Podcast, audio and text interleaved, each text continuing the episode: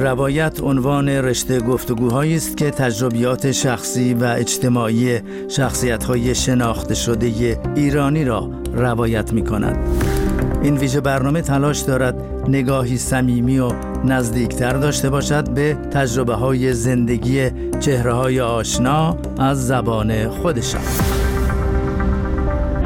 در برنامه یک روایت امروز با هادی خورسندی روزنامه نگار شاعر و تنز پرداز ساکن لندن به گفتگو می نشینیم.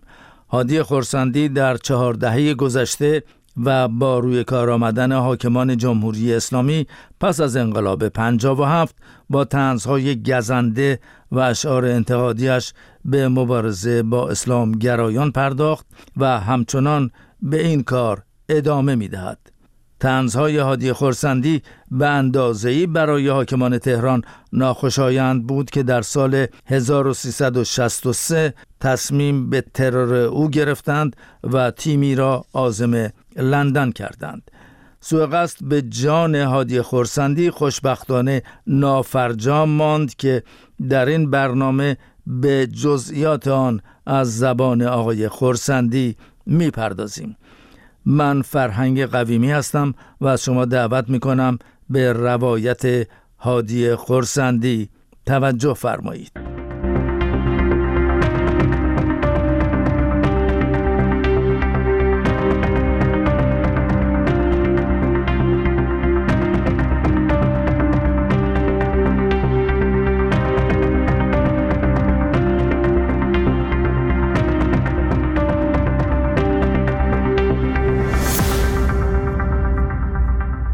آقای خورسندی با درود ابتدا اگر ممکنه بپردازیم به همان روزهای انقلاب هفت که شما با وجودی که در لندن زندگی می کردین چهار روز پس از 22 بهمن یعنی در 26 بهمن 57 به ایران رفتین و پس از مدت کوتاهی به سرعت به لندن بازگشتین چه شد که رفتین و چرا برگشتین؟ یادآوری اون روزهای تلخ در این ایام بسیار تلختر.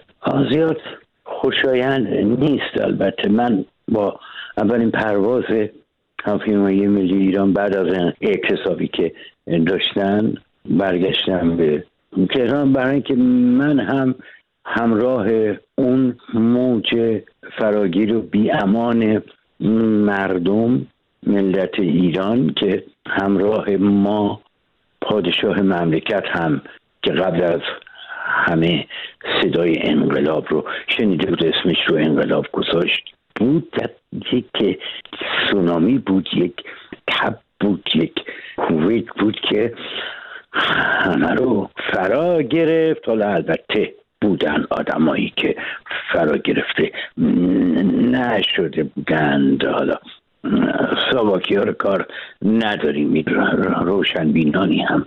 به حال بودن. من جز اون روشن نبینان بودم.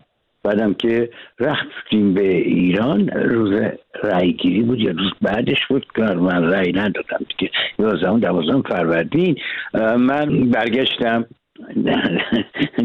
گفتش که برو اسلام در خطره رفت به جبه برگشت گفتن چرا گفت دیدم جانم در خطره.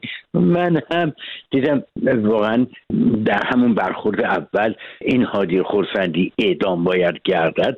بابت دوتا مقاله یه تنس توی کیهان و اطلاعات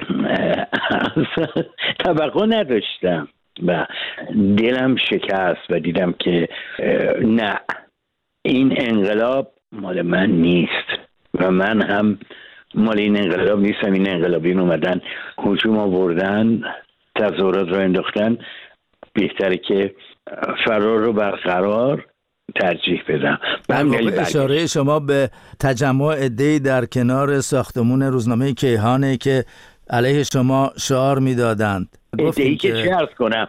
تمام کوچه کیهان و بخش خیابون فردوسی و اینها جمعیت بودن اون موقع اون موقع جمعیت برای کارها خیلی آماده و زیاد بود. به که مثلا آقای مرحوم فرض کن قدس دادم اشاره کرده باشد به حرکت کردنشون و این چیزها حال چنین بود که من برگشتم به لندن و به شما بگم که فرهنگ جان خیلی سریع خیلی تند با سرعت اون سالی که نکوس از همون بهارش از همون اولین روزهاش پیدا بود و مردم دریافتند که یک سوء تفاهمی اتفاق افتاده. به گمان من مشکل اینجا پیش آمد که این قدرتی که حکومت شاه و شخص شاه به این آخوندها تقویز کرده بود و بازشون کرده بود.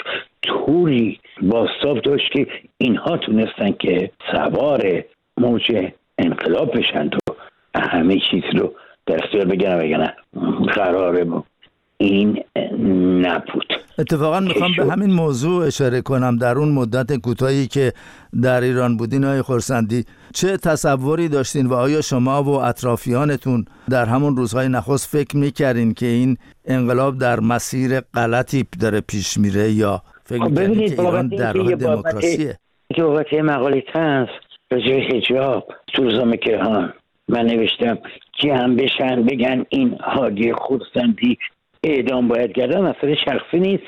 اینجا این اتفاق داره تو مملکت ما برای یه نویسنده که یه طرف کوچیک نوشته میفته معلومه دیگه بقیه اوضاع آزادی بیان و خود آزادی و خود انقلاب از همین نمونه اینجا و بسیار نمونه های دیگری که خب جای دیگه اتفاق افتاد به راحتی به وضوح حذف کردم. خیلی سریع معلوم شد که ساریک نیکوس ایچنینه و جلوه های مختلف پشیمانی در چهره های مختلف جماعت توتوق می‌زد یعنی دیده می‌شد و متاسفانه اون سوء تفاهم بزرگ اتفاق افتاده بود. من برگشتم به لندن و اولین نشریه ایران بعد از انقلاب رو نشریه ایرانی رو در پنجم آذر ماه سال 58 در لندن در آدم به اسم اسخر آقا. البته اول چند هفته اسمش کشتم تاقوت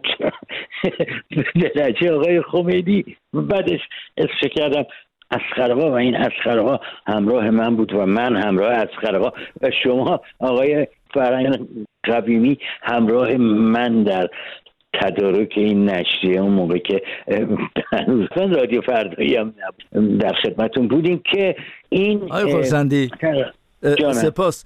شما در سالهای بعد از انقلاب همطور که اشاره کردین انتشار نشریه هفتگی اسقرقا رو آغاز کردین و تصور می‌کنم که تا بیش از سی سال هم اسقرقا به صورت چاپ کاغذی منتشر می‌شد و پرفروشترین و شاید بگم پر مشترکترین نشریه ایرانی در اروپا بود. چه شد که انتشار اسقرقا به صورت کاغذی متوقف شد؟ خب دیگه خورد به سونامی اینترنت و خب مثل خیلی از نشریات کاغذی دنیا محکوم به فنا بود به دلیل اینکه این سرعت رساندن یک شعر یک مقاله با یک کلیک به تمام دنیا خیلی دلخواهتر از این بود که حالا این نشریه رو پست بکنیم برای نمی‌دونم پنج هزار نفر هموطن در سراسر دنیا اون موقع. و ما آنلاین شدیم و همینطوری دیگه هر کسی هم به فراخور ذوقش توی اینترنت سایت مورد علاقهش و نشر مورد علاقهش و نویسنده مورد علاقهش رو تغییر کرد.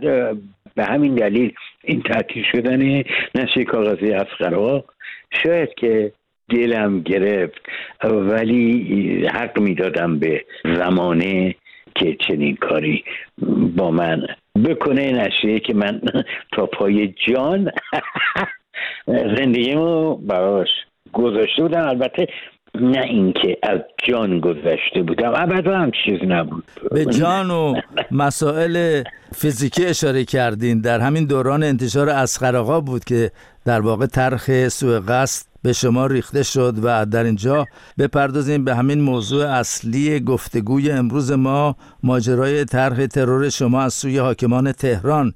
چطور شد های خورسندی که از این ماجرا با خبر شدین و چه کسانی به شما خبر دادن؟ نمی‌دونم سال 84 بود 85 یعنی من بیش از که فکر کنم 84 بود یا 85 بگم میلادی بود یا خورشیدی. آقای خورسندی سال 1363 خورشیدی برابر با 1984 میلادی بود. من میلادی, دقت میلادی بله. ممنونم.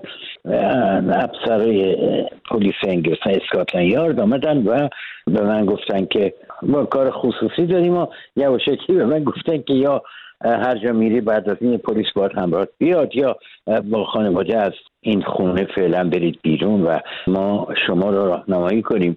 جایی باشید تا بگیم که کی برگردید به خونه که ما رو بردند به اون شهر وینزور همون شهر اقامتگاه تابستانی ملکه منتها نه در کاخ ملکه در یک مسافرخانه خیلی کوچیک و سوتوکوری گفتن اینجا باشید و هر چهار ساعت یه بارم به ما زنگ بزنید. اون موقع این تلفن های گوشی و موبایل و اینا نبود و ما چهارشنبه تا یک شنبه رو اونجا بودیم دوشنبه گفتن که می‌تونیم برگردین و بیشتر از این هم توضیح چندانی به ما ندادن فقط گفتن رفع خطر شده تا اینکه چی شد؟ دادگاه میکنوس را افتاد.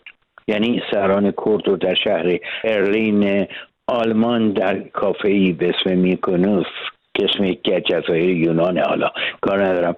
ترور کردن بعد اون, اون تروریست رو محاکمه می‌کردند. اونجا برای اینکه جنایات حکومت اسلامی تون دادگاه بهتر بازگو بشه و شاهد داشته باشن زنده یاد ابوالحسن بنی صدر یک آقای ابوالقاسم مصباحی رو که مأمور امنیتی رژیم در اروپا بود در آن زمان به دادگاه معرفی کرد. ایشون به عنوان شاهد سی با این اسم مستعار گفت که آره این حکومت جنایتکار دلیلش هم اینه دلیل بارزی که آورد در این مورد گفتش که ما قرار بود که این بابا رو خادی خلافت رو ترورش کنیم و گفت که همون موقع که آقای ری شهری وزیر اطلاعات می بودن و آقای هاشمی یا یه اسم مستعار دیگه هم دارند.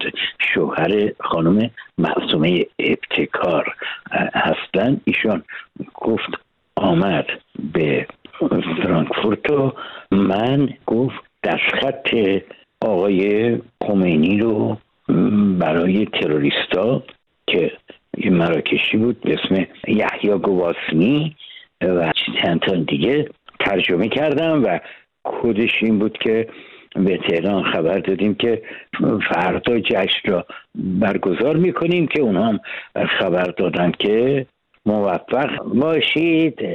اون وقت آقای مصباحی آقای مصباحی در واقع همون شاهد سیست که ابوالقاسم مصباحی بله، که بله، در بله. دادگاه میکونوس شهادت داد و شما پی بردین که طراح آقای مصباحی ترور شما حکومت تهران بوده.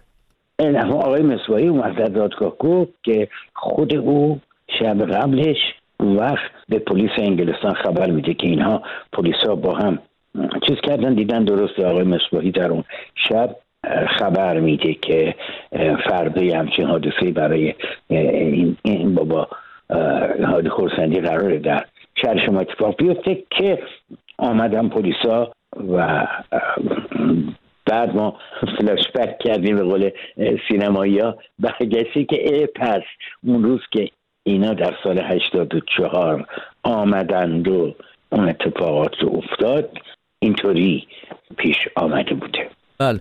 آقای خورسندی البته شما سالها بعد با ابوالقاسم مصباحی که در واقع یک اسم مستعار دیگه است هنوز این آقای مصباحی به خاطر نگرانی از جمهوری اسلامی در خفا زندگی می‌کنه ولی به حال شما در دوسلدورف آلمان در خانه او با ایشون دیدار کردین. آقای مصباحی به شما گفت که چرا در آن شب کذایی در سال 1984 به پلیس اسکاتلند یارد خبر داده بود که قرار شما رو ترور کنند؟ روی عراقه خیلی زیادش به تنس نوشته ها. و شعرها و رباعیات من نبود. دعوای داخلی خودشان می بوده است. شاید اصلا من رو نمیشناخته از کار من. من بوده چهار سال پیش پنج سال پیش ایشون رو پیدا کردم در شهر دوسلدورف آلمان. با پسرم پاشیدیم رفتیم. به حال از ایشون باید تشکر می‌کردم. دلیل اینکه پسر من داشت کتابی میخون به اسم قصر فیروزه. یا یه چنین چیزی که خانم رویا حکاکیان نوشته رومانی است بر اساس همین دادگاهی می‌کنه. عنوانش از قاتلان قصر فیروزه آقای خورسان من ممنونم. آره. پسر من که این کتاب گفتش که رویا حکاکیان تو این کتاب اقوال ابوالقاسم مصباحی نوشته که اگر من این کار نکرده بودم. حاجی خورسندی الان زنده نبود. این باعث شد که من واقعا خیلی سال بود که تصمیم داشتم آقای مصباحی رو پیداش کنم و از آقای بنی سردم پرسیده بودم. ایشون گفته بودن که من دیگه خبری ازش ندارم. حالا بر دلیلی از رویا حکاکیان گرفتم.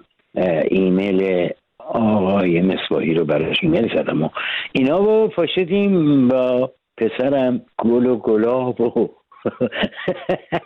زعفرون و اینا شیرنی و اینا گرفتم. رفتیم به شهر دوسلدورف آلمان و همدیگه رو بغل کردیم و ازش تشکر کردم و ما رو به خونهش دعوت کرد. عکسش هستش و کبابی و شرابی رو بعد به پسرم گفتن عکسی از من آقای مصباحی بگیره. آقای مصباحی گفت زیرش هم بنویسید. قاتل و مقتول در کنار هم و کلی خندیدیم و اون در کتاب هنوز در برلین قاضی هست که شرح این ماجراها و دادگاه میکنست رو نوشته از نشر نیما در آلمان. اونجا هم آقای مصبایی اسم تروریست رو گفته یحیی گواسمی هستش که عکس داره با آقای احمدی نژاد به ایران می آمده می رفته قصاب حلال گوشت در شمال فرانسه شهر دانکرک فکر می‌کنم و یک مؤسسه از زهرا رو هم داره ریاست می‌کنه که هنوز من فرصت نکردم حالا که آقای مصباحی دیدم پاشم برم آقای یحیی گواسمی رو هم ببینم بگم که خب بعد حسابی من چه بدی به تو کرده بودم؟ و پلیس انگلستان آنها رو دستگیر می‌کنه و چنانچه در اینترنت هم منعکس هست از مرز شرقی دریایی انگلستان اونها رو بیرون می‌کنه و لابد چون گناهی مرتکب نشده بودن به حال یا در سرم اینا نمی‌خواستن داشته باشن.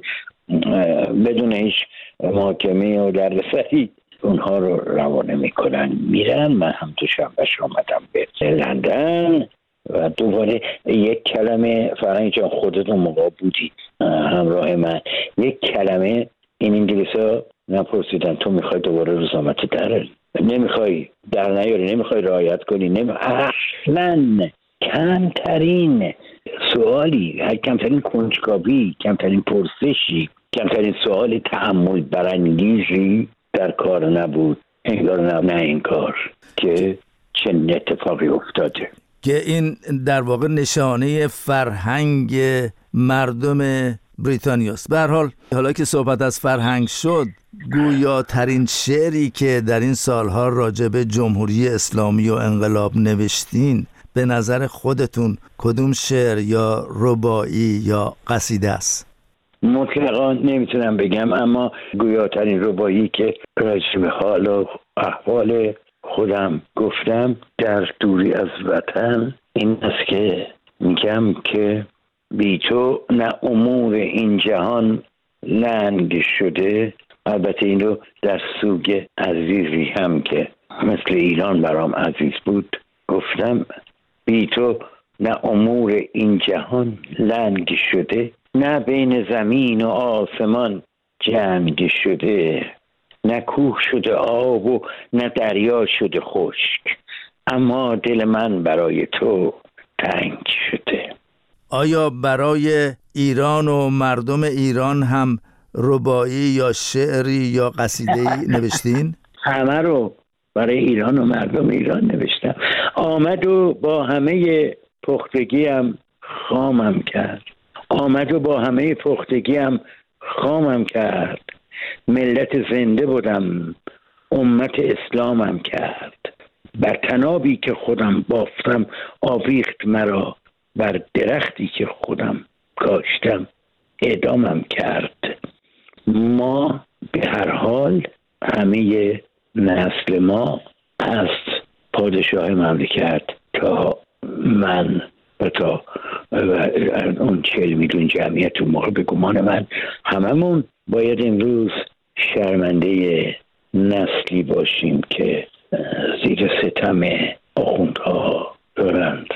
زندگی می‌کنند و خوشحالم که درست مبارزه می‌کنند در این لحظه های خورسندی می‌خواستم از شما بپرسم که برای ایران و ایرانیان چه آرزویی دارین و اصولا آیا به نظر شما این جنبش زن زندگی آزادی می‌تونه در کوتاه مدت یا میان مدت به نتیجه برسه و در ایران مردم سالاری حاکم بشه؟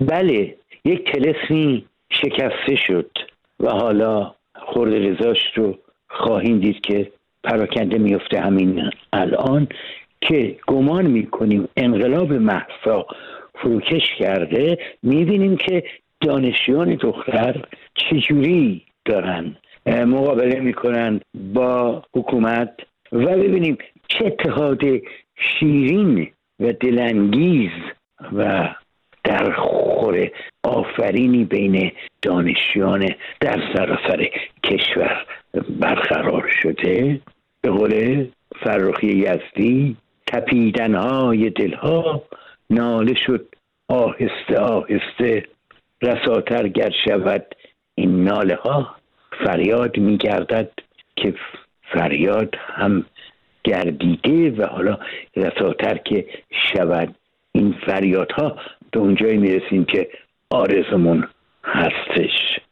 آقای خورسندی در پایان این گفتگو و در انتها آیا موضوعی به نظرتون می‌رسه که تا به حال در جایی مطرح نکردین و در این برنامه می‌خواین با شنوندگان رادیو فردا در میون بگذارین؟